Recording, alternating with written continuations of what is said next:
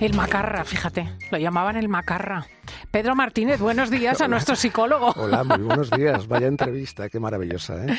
Bueno, no lo llamaban, lo llaman el macarra, sus amigos, y lo pone también en internet. Menudo.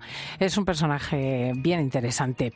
Estamos en la escuela de padres. Vamos a hablar de niños mentirosos.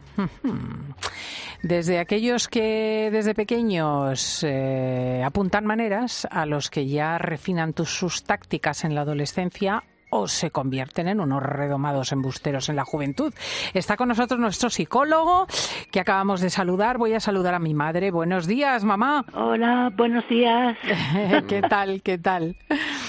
Muy bien. Y por cierto, mañana comemos juntas por el cumple de papá.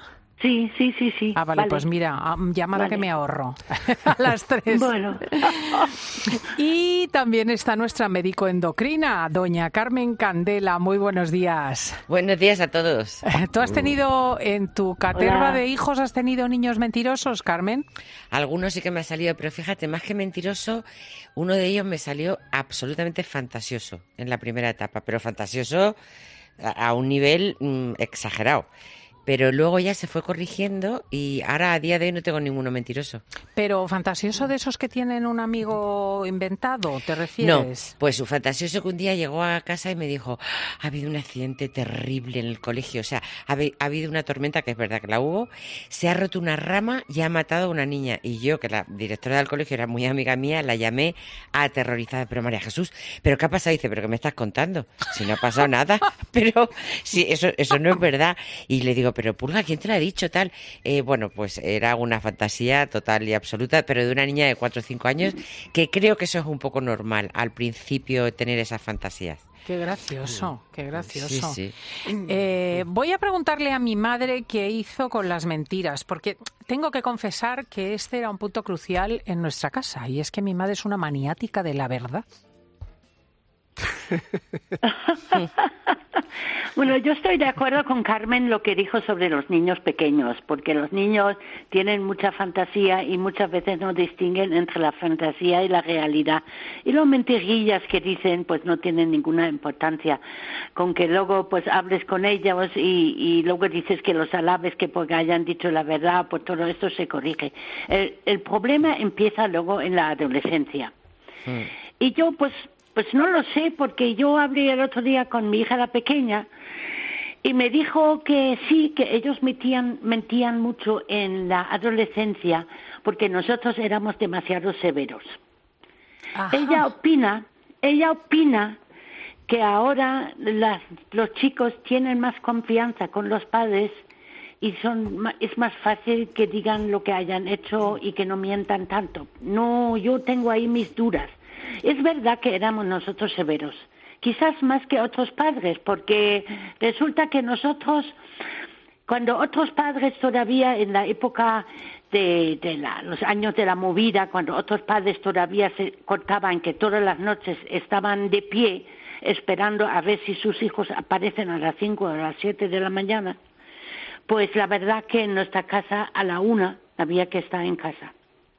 Y mi marido que era más severo todavía que yo, porque mucho más, pues a lo mejor por eso nos han contado alguna mentira de más cuando o cuando decían que dormían en casa de una amiga y a lo mejor se escapaban a alguna fresquecilla y, y, era más mentían más eh, porque quizás también el castigo mm.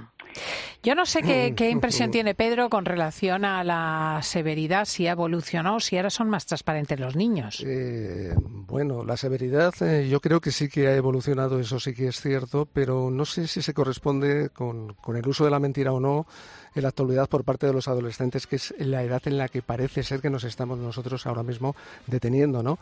Eh, pero por deciros cosas y concretarlas en función de lo que habéis comentado, pues eh, evidentemente durante unos primeros años de la vida, sobre todo suelen ser sobre los cuatro años, cinco años, es habitual que se utilice la fantasía, que se utilice la mentira, eh, o bueno, la fantasía que a veces puede parecer mentira, ¿no?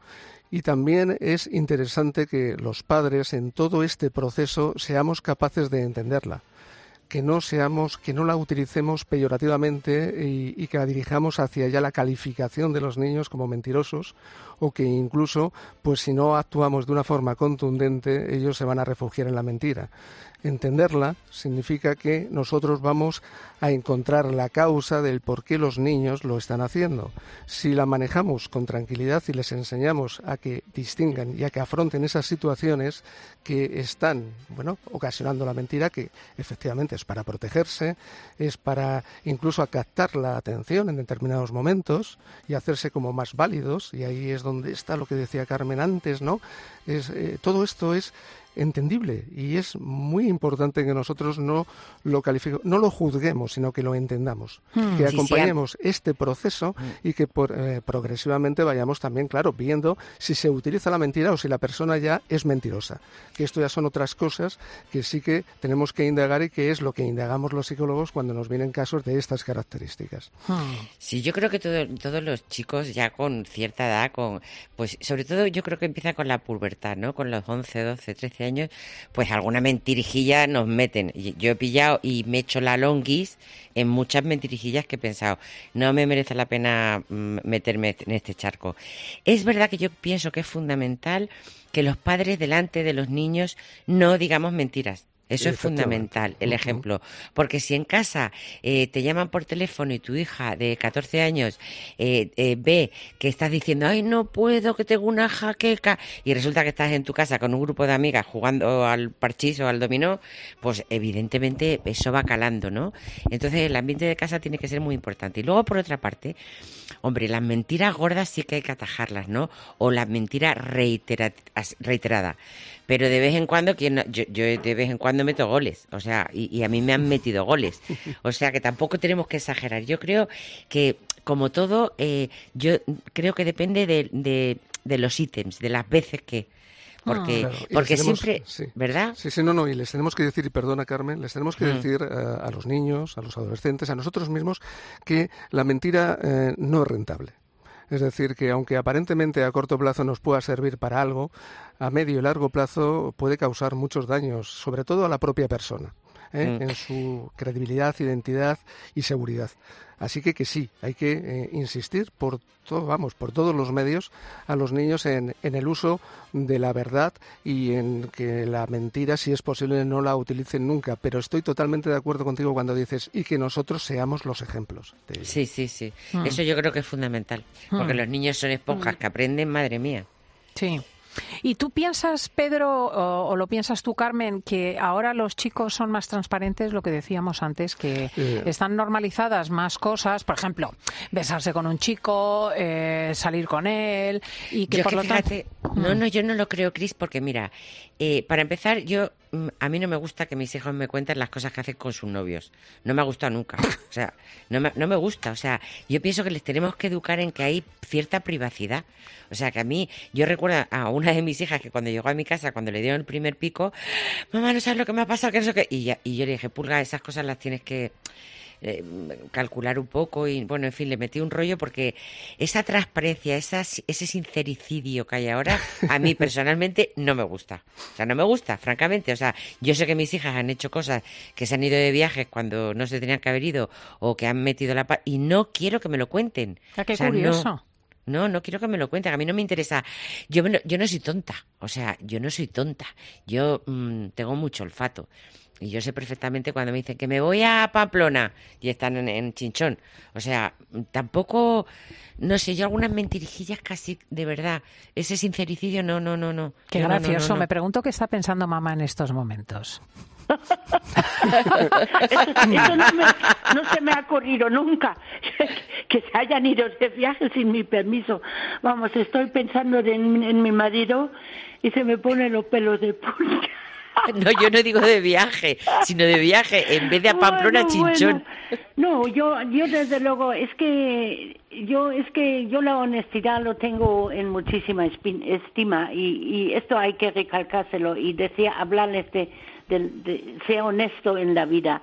Y si uno ha metido la pata, pues lo reconoces y, y y, y ya está. Pero esto, hablar con ellos mucho sobre esto es muy importante. Sí, mamá, pero hay una cosa que también la es honestidad importante. para mí ha sido muy, muy importante. Yo no sé. Sí, yo lo he comentado antes que también ahí hay un, bueno, pues es la impronta luterana, alemana, tal. Pero Sí. lo que te quería decir es que también hay un ámbito de la privacidad de los eh, adolescentes y jóvenes, como decía Carmen, Pues mamá. claro que sí. Esto- Ah, pues yo tampoco he preguntado jamás a mis hijas eh, qué han hecho con los novios. Comprenderás que es ridículo. No lo les que has pasa puesto es que un lo que foco lo- así en los ojos y en la cara diciendo dime la verdad, toda la verdad, ¿no? No, hombre, no, hombre, qué tontería. Lo que pasa es que lo que yo veía en aquella época, yo veía muchos peligros también para la, para la gente joven en las salidas nocturnas y me sigue pareciendo. Porque no me gustan las noches, por ejemplo, no me gustan. Eh, esto de que mis hijos, por ejemplo, estuvieran toda la noche por ahí sin yo saber dónde están, lo he llevado muy mal. Lo he llevado muy mal porque no me gusta.